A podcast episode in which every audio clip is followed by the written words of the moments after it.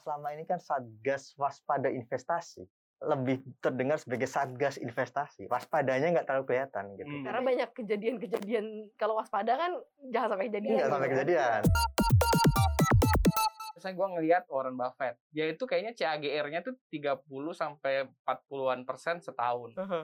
Itu selevel Warren Buffett. Ya. Kalau ada produk investasi yang Melampaui pertumbuhannya itu. melampaui itu, patut dipertanyakan. Kalau untuk sobat cuan sendiri harusnya screeningnya seperti apa nih supaya tidak ketemu sama yang model-modelannya kayak gini. Koneksi Konten Ekonomi Seksi Halo sobat cuan, selamat datang di podcast cuap cuap cuan. Seperti biasa hari Rabu ada koneksi konten. Ekonomi. Seksi. Seperti biasa ada Maria Katarina di sini, ada Arif Gunawan Head of Research CNBC. Indonesia dan ada Bro Yoli. Halo. Produser CNBC Indonesia. Hari ini kita akan bahas topik yang cukup menarik itu terkait mengenai binomo Big Nono. Kenapa Big Nono? Ya, ini kita bahas makanya kenapa Big Nono ya. Karena kan Mendak udah ngomong nih Mas katanya tangkepin semua gitu. Jadi yang berbau-bau binary option dan lain-lain eh, tangkepin semua. Ini banyak banget apanya namanya em, malingnya atau apa gitu. Hmm. Berarti kan udah gawat banget ya Mas. Iya, skalanya kayaknya udah mulai besar gitu. Mm-mm. Kalau dulu-dulu kan sempat ramai, maksudnya ini dinilai menjanjikan keuntungan yang terlalu besar atau mungkin ada yang merasa dirugikan, tapi tidak se- dalam skala semasif sekarang sampai regulator pun bersuara. Itu bedanya. Jadi sepertinya ini sekarang lagi serius ini binomo menghadapi tantangan di Indonesia. Lembaga pengaturannya kan nggak nggak satu gitu ya. Betul. gimana sih? Karena kan kalau di saham tuh ada bursa efek gitu kan. Kalau ini kan komoditas berarti masuknya ke Bapepti. Betul. Jadi ini yang membuat akhirnya mungkin apa ya? agak-agak susah untuk nutupnya atau kayak gimana sih sebenarnya kalau di Indonesia karena jujur aja gue kalau gue kalau ngelihat skemanya aja udah ngeliat ah, ini pasti penipuan tapi kan kalau orang-orang yang nggak ngerti secara mereka yang browsing internet aja muncul pop up binomo. Iya. ada di sosial media ZZZ binomo gitu. Kan siapa yang nggak mau kayak cepet. Ya kalau regulasi iya sih. Emang di Indonesia tuh nggak tahu kenapa ya. Kalau saya ngeliatnya kalau terkait regulasi itu pasti masalahnya ya entah itu tumpang tindih lah. Entah itu telat respon atau nggak responsif lah balik-balik lagi. Kalau mungkin kalau kita kaitin kasusnya binomo kalau menurut saya sih pandangan saya aja bisa dibilang nggak responsif sih regulator nggak res- nggak responsif artinya kalau menurut saya sih pasti dia sebagai regu- regulator tahu dong harusnya di bener Mm-mm, maksudnya investasi di masyarakat kan banyak. Trennya orang awam pun tahu. Maksudnya sampai ngelihat lah aware ada binomo berarti kan marketingnya dia luar biasa kan. Harusnya regulator sih menurut saya pasti akan tahu dan mantau juga nih seperti apa sih skemanya dan lain-lain. Ya tindakan preventifnya aja sih kalau saya ngelihatnya. Jadi sampai kayak sekarang kayak gitu. karena kan sampai korban-korbannya ada yang banting laptop, terus Ya. ada yang bunuh bunuh diri ya sorry itu saya beberapa berita-berita yang uh, terkait begitu kan emang nggak nggak mengenakan gitu kan. Hmm. Sebenarnya apa sih uh, opsi binary ini atau binary option ini nih mas untuk jadi edukasi juga buat sobat cuan. Iya.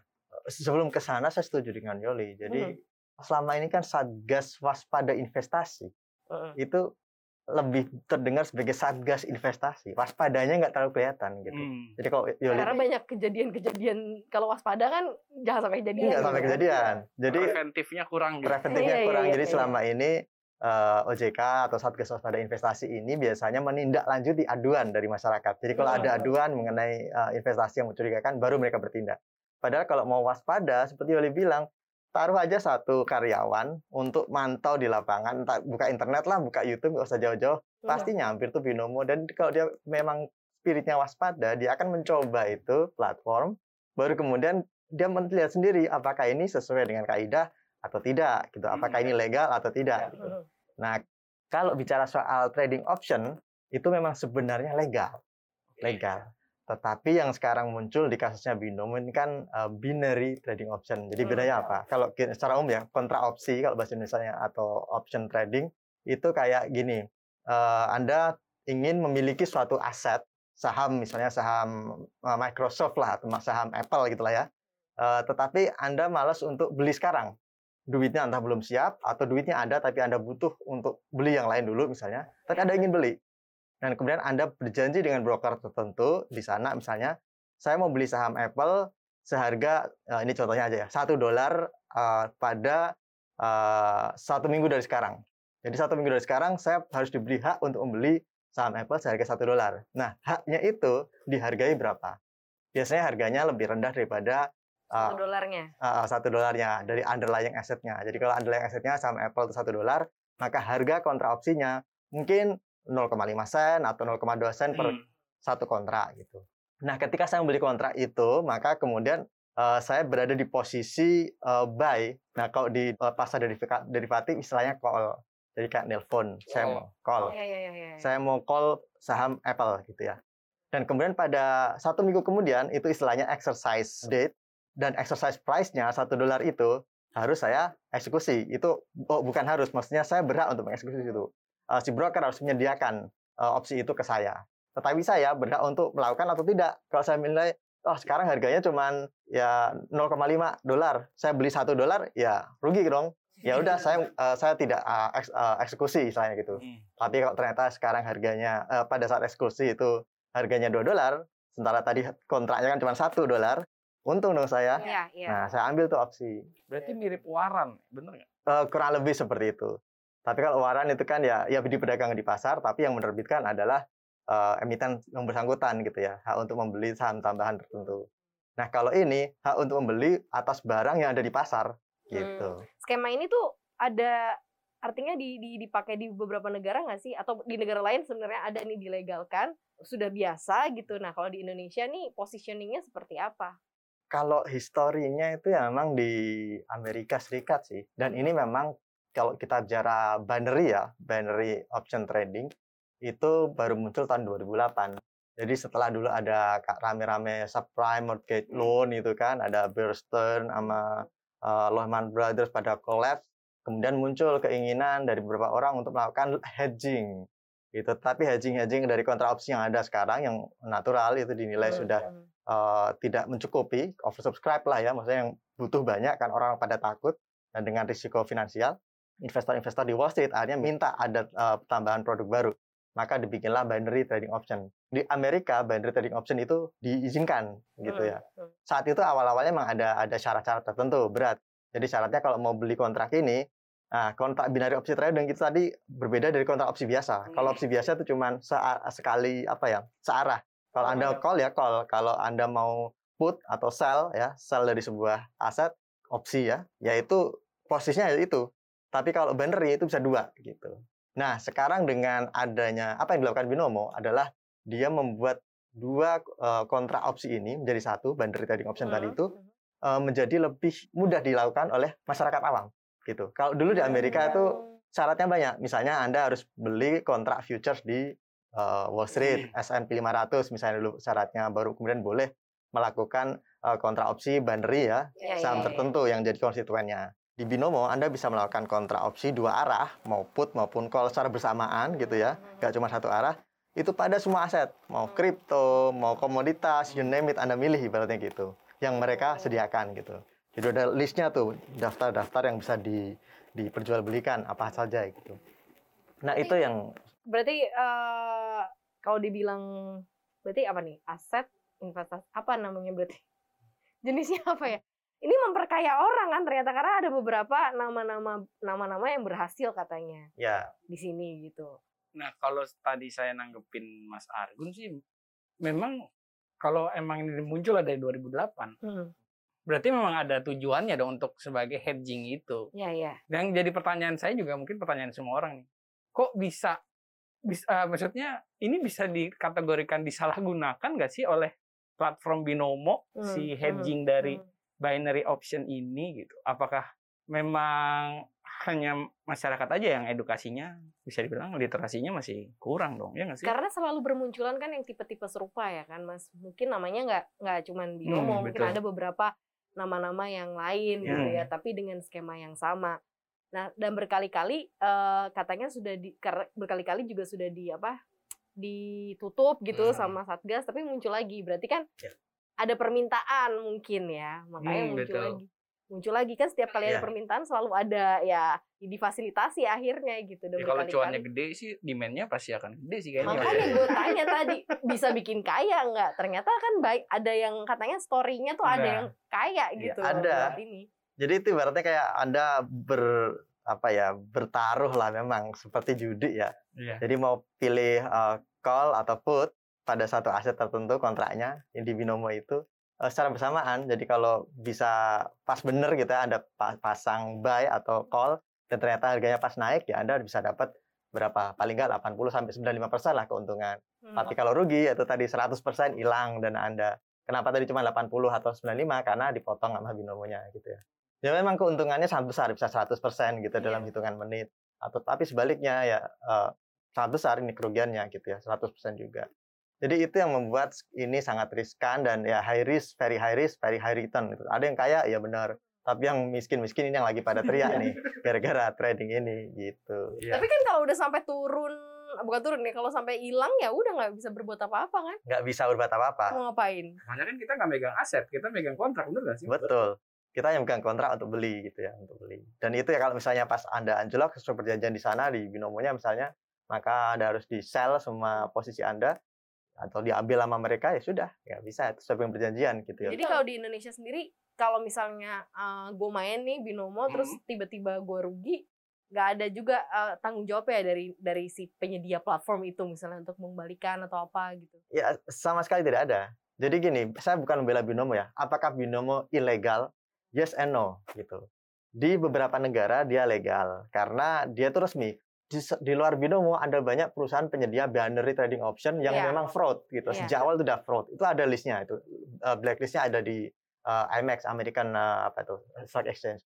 Tapi binomo ini yang eh, legal di sana. Mhm. Tetapi binary trading option ini belum legal di semua negara gitu. Oke. Maka ketika binomo masuk ke Indonesia yang belum melegalkan binary trading option, maka Ya. yang dia lakukan adalah yang melakukan memberikan jasa keuangan yang ilegal karena belum eh, sah di Indonesia. Bah- Jangankan binary trading option, kontrak opsi saham, trading option buat saham Oh, iya. saja, itu kan sekarang lagi di eh, hold di sama hold lagi oleh bursa ya. bursa efek gitu. Apalagi ini yang kontrak-kontrak yang dari segala macam kripto masuk ke sana juga komoditas. Itu yang jadi persoalan binomo di sana. Tapi mungkin ini jadi pertanyaan juga kan. Ada yang bilang binomo itu judi. Nah, kalau kita ambil base dari itu, apa sih sebenarnya? Kenapa sih kok di- binomo itu dibilang judi gitu? Kalau emang judi, ya udah, itu mah udah nggak mungkin legal dong. Soalnya kan emang judi. Ah, ah. Karena 50-50 kan tadi lo bilang juga ya. Betul, karena 50-50. 50-50 menang kalahnya gitu apa. 50-50. Nah, berarti kan dari awal harusnya udah pada tahu dong kalau orang-orang kalau menurut gue ya kalau Iya. emang kalau emang dia aware terkait investasi ya karena 50-50 ya kalau nggak pilih A ya pilih B Karena menjanjikan banget kali ya keuntungannya. Makanya eh, banyak yang kena lagi eh, ya terlibat lagi gitu-gitu kan Mas. Iya, dan ini kan tidak perlu apa ya? Ya A dan B kan tidak perlu berpikir ibaratnya gitu. Kalau dulu kita ujian nih. Dulu ujian kan ada pilihan uh, ganda, ada yaitu yang benar salah, kemudian satu lagi yang tidak apa jawaban bebas. Kita pasti suka dengan pilihan benar dan salah. Heeh. Soal-soal kayak gitu kan paling gampang kita hanya ya eh, ya itu percentage eh, apa possibility atau peluangnya itu ya 50 50. B atau S gitu ya. Nah ini yang terjadi pada binary trading option sederhana itu. Jadi Anda nggak perlu punya background, ngerti chart, atau misalnya punya wawasan tentang ekonomi makro. Anda hanya milih A atau B, untung-untungan ya bisa kaya gitu loh. Jadi memang tujuan binary trading option dulu itu mempermudah masyarakat yang mungkin tidak punya kemampuan advance soal analisis investasi Hmm. agar bisa ikut menikmati atau melakukan hedging gitu ya. Ya, ya, ya. Tetapi ya pada kenyataannya ya hal yang bermanfaat ini juga bisa digunakan untuk ya judi, sarana judi. Saya nggak ngerti apa-apa, ya saya pertaruhkan aja di A. Kemudian ibarat dadu diputer, oh ternyata A menang ya sudah saya untung. Ternyata tapi kalau sebaliknya B yang menang ya udah saya rugi. Ya itulah yang menyebabkan orang sering menuduh ini adalah judi karena emang nature-nya mirip gitu ya. Tetapi ya eh, di Amerika sendiri juga kontra opsi pun itu dianggap ya less likely like gambling kayak legal gambling gitu. Karena sekarang gimana? Eh, ibaratnya Anda punya opsi untuk membeli suatu barang di masa depan dengan harga tertentu, kita kan nggak nggak- tahu nih harganya naik turunnya berapa gitu. Ya, tetapi kemudian kita mem- menyepakati sebuah harga itu tadi harga kontrak untuk mendapatkan opsi penjualan atau pembelian barang di masa depan, yaitu yang dianggap spekulatif gitu ya. Tetapi eh, secara teoritis sebenarnya ini memberikan apa namanya pelindungan nilai hedging. Ada beberapa tulisan, uh, research, makalah gitu ya, bahwa kontra option itu sangat bermanfaat. Misalnya untuk misalnya kita kalau punya uh, kita trading saham misalnya ya, untung mana antara kita punya stop loss. Kalau kita trading kan ada stop loss tuh. Iya. Misalnya kita masang di di sekuritas kita. Harga yang saya pegang untuk saham Apple misalnya 5 dolar. Ke Stop loss saya adalah 4 dolar gitu. Jadi kalau misalnya nanti tiba-tiba harganya turun 4 dolar, otomatis kejual Iya. gitu ya. Uh, tetapi terkadang uh, malam hari misalnya kita tidak tahu Apple kita tidur pagi harinya ternyata udah anjlok sampai 2 dolar dan kita belum ya belum sempat masang stop loss gitu ya sudah bablas kan gitu ya. Jadi memang di situ. Tetapi kalau kontra opsi jelas gitu. Jadi kalau Anda memutuskan Anda akan mengambil atau menjual sebuah eh, saham, kontraknya udah ada ya pada harga tertentu, ya sudah misalnya Anda udah punya kontra opsi saham Apple tadi itu 4 dolar, ya pada saat itu ya udah 4 dolar Anda jual di situ, nggak nunggu sampai 2 dolar gitu ya. Hmm. Jadi pasar anjlok pun sampai satu dolar harganya, saya tetap bisa berhak misalnya menjual atau membeli di harga itu tadi 4 dolar. Contohnya itu. Jadi inilah mengapa bisa dianggap sebagai hedging kontra opsi itu. Binary pun demikian. skemanya sebenarnya lumayan maksudnya kalau dipahami dengan benar sebenarnya nggak masalah gitu ya mas Iya. cuman yang membedakan apa sih mungkin karena tingkat edukasi masyarakat Indonesia yang masih belum paham gitu karena di beberapa negara bisa kok di Indonesia belum bisa bahkan pengesahannya aja tuh eh, lama gitu untuk menentukan ini legal atau nggak legal Indonesia lebih ke saya melihatnya lebih ke struktur pasarnya kuat atau enggak. Jadi kalau ternyata pemilik dananya hanya terbatas dan kontra opsi semacam ini dibuka, orang mungkin akan lebih berminat untuk masuk ke kontra opsi. Sementara underlying asetnya saham misalnya, Ya. ada tidak diminati gitu. Hmm. Jadi kapitalisasi yang ada di pasar saham bisa jadi berpindah ke kontra opsi gitu. Karena itu tadi lebih bisa menjanjikan keuntungan lebih tinggi kayak gitu loh. Dan itu yang sempat dikhawatirkan, makanya kontra opsi saham saat ini juga dilarang dulu, dihentikan dulu. Ya selain keuntungannya memang tinggi bisa menarik apa namanya likuiditas ke sono dari eh, pasar regulernya, ya di sisi lain ya eh, risikonya juga besar. Kalau tiba-tiba misalnya dana yang dipakai untuk trading di kontra opsi itu adalah dana-dana margin misalnya, Betul. kemudian ternyata pada loss ya, kemudian ada efek berantai, for sale ke mana-mana dan seterusnya. Tetapi kalau pasarnya udah besar, mungkin ya ini masih bisa ditolerir. Makanya Amerika oke-oke saja, Australia nggak masalah, data dari eh, ini eh, binary trading option, tapi di kita nggak boleh. Eropa hati-hati, Inggris juga nggak Inggris nggak boleh. Ya, tetapi mereka membiarkan kalau ada jasa keuangan luar, macam binomo masuk ke mereka. Mereka nggak akan menangkap itu. Hmm. Tapi kalau perusahaan-perusahaan keuangan di Inggris atau Eropa memberikan jasa demikian, itu dilarang ditangkap. Berarti likuiditasnya belum siap, marketnya belum siap, investornya pun belum siap. Tapi kalau next kita udah siap, bisa nggak dilegalin? Saya pikir bisa. kayaknya Yoli mau ikutan atau mau Ya bukan, memberikan kan jadi jasa. salah satu- iya lu memberikan jasa kayaknya Salah satu opsi dong kalau emang secara investor kita udah pada mature, Iya, udah iya, pada aware, Iya. dia otomatis semakin banyak opsi akan semakin baik sih. Bisa Hmm, hmm. bisa jadi uh, pilihan juga kan? Iya, itu bisa memperkaya apa namanya instrumen keuangan di Hmm. tanah air. Ibaratnya orang nggak cuma jual beli saham saja, tetapi dana-dana yang kesimpan di eh, perbankan itu bisa, di situ. masuk ke situ, Pak. Kontra opsi juga, ada perputaran di sana, broker juga mendapatkan keuntungan dari fee-nya ya gitu. Kalau kita siap sih nggak masalah gitu. Tetapi sepertinya memang eh, saat ini belum belum siap gitu. kalau misalnya memang dikatakan belum legal apa namanya binary option atau Mm-mm. mungkin yang sejenis dengan binomo kenapa enggak ini ya kenapa nggak berhenti berhenti ya ada ada terus yang kayak gitu ya di Indonesia ini kita harus mengeluh ke mana? Karena kan korbannya udah banyak gitu. Ini pertanyaan semua orang deh, Maria. iya kan? Kok kayaknya sangat sulit sekali untuk em, apa ya memberantas. Misalnya udah ditutup nih udah diumumin sama satgas pengawas investasi. Sekian ada 100 sekian ditutup bla bla bla. Tapi tetap aja uh, iklan-iklannya mereka yang nempel di YouTube ads yang ada di Instagram atau mungkin media sosial itu tuh terus terus terpop up gitu terus Ya. muncul gitu apa nggak kurang kurang apa kurang menyeluruh kayak penutupannya gitu ya. Iklannya nggak bisa apa langsung diturunin. Jadi supaya masyarakat nggak ter apa ya nggak terjebak lagi. Katanya udah ditutup tapi kok ini masih ada iklannya. Masih bisa juga eh, apa namanya apply juga masih bisa gitu. Iya, jangankan OJK ya, pemerintah pun nggak bisa nyuruh Hmm. Google atau YouTube ya melarang atau memblacklist beberapa konten iklan bisnis terutama. Kecuali ya itu yang sudah diperjanjikan, pornografi, sara, penghasutan, hate speech, ya itu oke lah gitu. Mereka udah ada Hmm. filternya sendiri. Tetapi ya konten bisnis, ekonomi dan juga ya apa ya tawaran bisnis ya nggak bisa gitu. Kalau memang apalagi kalau legal di beberapa negara di Amerika kan legal gitu. Mm. Nah, problemnya adalah di Indonesia ya jangankan kita ngomongin investasi, jangan kan ngomongin ini ya daftar investasi yang terlarang atau investasi yang bodong. Masyarakat ngomongin investasi aja kadang belum tahu gitu ya. Daftar investasinya apa aja yang bagus itu belum tahu. Jadi kalau yang legal aja mereka kadang belum tahu, yang ilegal abang lagi gitu ya. Makanya saya pikir Satgas Waspada Investasi ini memang semestinya proaktif, lebih proaktif gitu ya. Jadi kalau memang di sini belum legal, ya jangan hanya bikin itu dalam list. Misalnya Binomo, Binomo ilegal di Indonesia. Mhm. Mereka kan bikin listnya tuh, dan mereka menganggap ini sudah cukup. Oh enggak, enggak cukup. Ya memang harus ada augmentasi atau amplifikasi informasi tersebut agar masyarakat ngerti gitu bahwa kalau mau investasi jangan di sini. Gitu. gitu oh, dari lu gimana lihatnya Iya, gue Terkesima ngeliatnya balik kan lagi.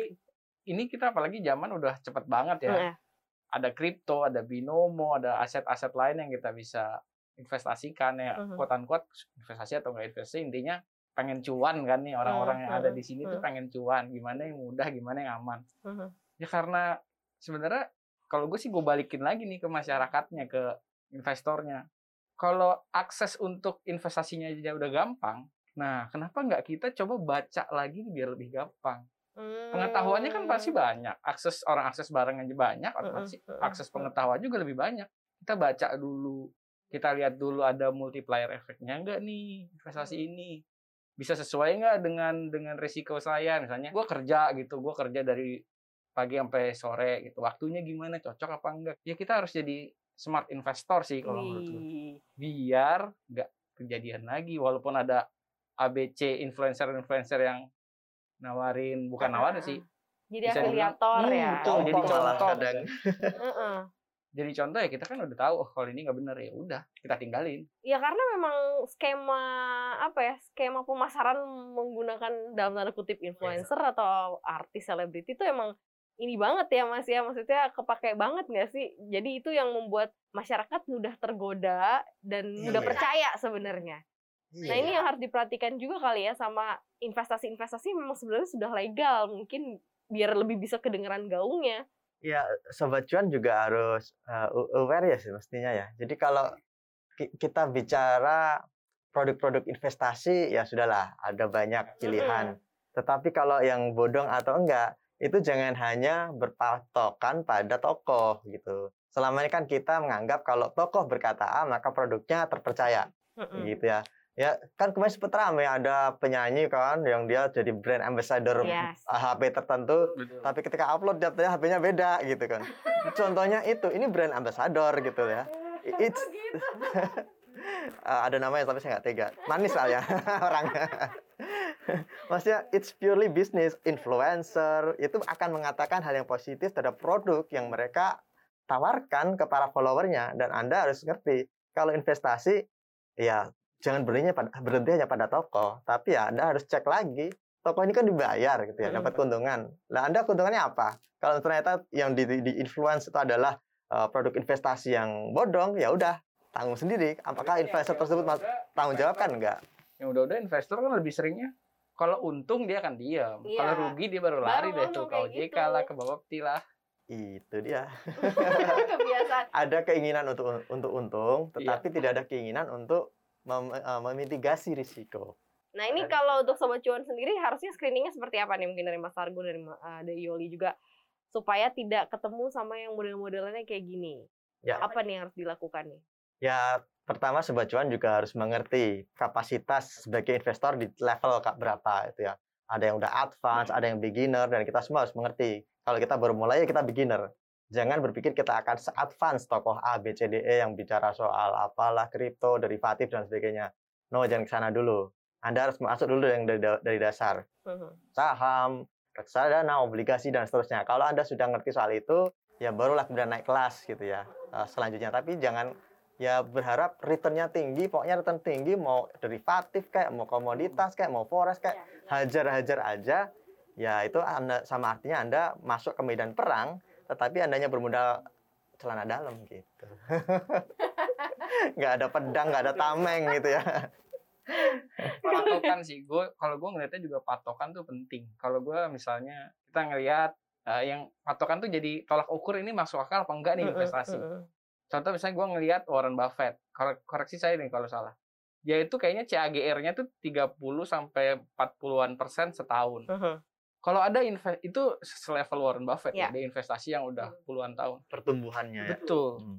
kalau ada produk investasi yang Melampaui pertumbuhannya itu. melampaui itu patut dipertanyakan Mhm. walaupun emang ya biasanya kalau yang gitu-gitu kan awal dikasih cuan dulu nih udah cuan cuan Ponzi, baru pakai skema ponzi biasanya. Nah. ya kalau tidak masuk akal ya langkah baiknya ditinggalin kalau Hmm. emang soal legalitas ya itu udah pasti lah cuman di luar itu kita harus pakai nalar juga lah kalau mau investasi Mhm. jangan sampai cuan yang di luar nalar jadi kita ikutan juga Bacuan di luar nalar ya karena ya Nice. itu selalu kalau misalnya memberikan keuntungan berlipat-lipat dalam Betul. waktu cepat ya itu apalagi sih kalau bukan bodong dalam tanda kutip ya jadi memang harus jadi smart investor itu tadi kalau kata Yoli Betul. gitu pinter melihat dan memitigasi resiko mitigasi diri sendiri juga lihat kita tuh di mana gitu posisinya ya sobat cuannya kita nggak bahas big nono-nya bukan cuma buat binomo tapi mungkin buat beberapa model-modelan eh, investasi yang kayak begini-begini gitu ya yang mengatasnamakan investasi tapi ternyata mungkin di bawahnya di belakangnya ada judi lah atau ada skema-skema lainnya Hmm. belum kita pahami. So ya sobat cuan kita balikin lagi ke sobat cuan gitu untuk bisa memahaminya gampang lah tinggal lihatlah di Instagram kita di Instagram cuap cuan biar pinter gitu ya. Jadi kita lihat di situ kita kasih arahan juga gambaran juga investasi mana sih yang oke terus kemudian cara cari cara jadi investor tuh gimana. Nah itu ada kok. Banyak juga platform-platform yang bikin atau Instagram Instagram orang-orang yang udah udah ngasih tahu juga gitu ya edukasi soal eh, saham-saham atau mungkin soal investasi-investasi yang benar-benar legal gitu di Indonesia. Soal gitu aja Sobat Cuan, thank you banget udah dengerin obrolan kita ya Sobat Cuan ya terkait mengenai investasi-investasi yang mungkin masuk ke dalam radar bodong dalam tanda kutip ya dan untuk bisa jadiin Sobat Cuan juga smart investor ya. Jangan lupa Sobat Cuan, kita selalu ada podcast cuap-cuap cuan selalu ada dan bisa didengerin di mana aja. ada di Spotify ada di Apple Podcast Google Podcast ada juga di Anchor jangan Mhm. lupa juga nih follow? Instagram cuap cuap cuan di Yes. @cuap underscore cuan Jangan lupa juga nih untuk follow juga, subscribe YouTube channel kita di Cuap Cuap Cuan. Bisa di like, di komen, di share sebanyak-banyaknya supaya kita juga pastinya semangat untuk selalu bikin konten-konten yang berguna, bermutu buat Sobat Cuan ya. pastinya Terima kasih sudah dengerin koneksi hari ini Sobat Cuan. Mari kita pamit. Argun pamit. saya Yoli pamit Bye Sobat Cuan.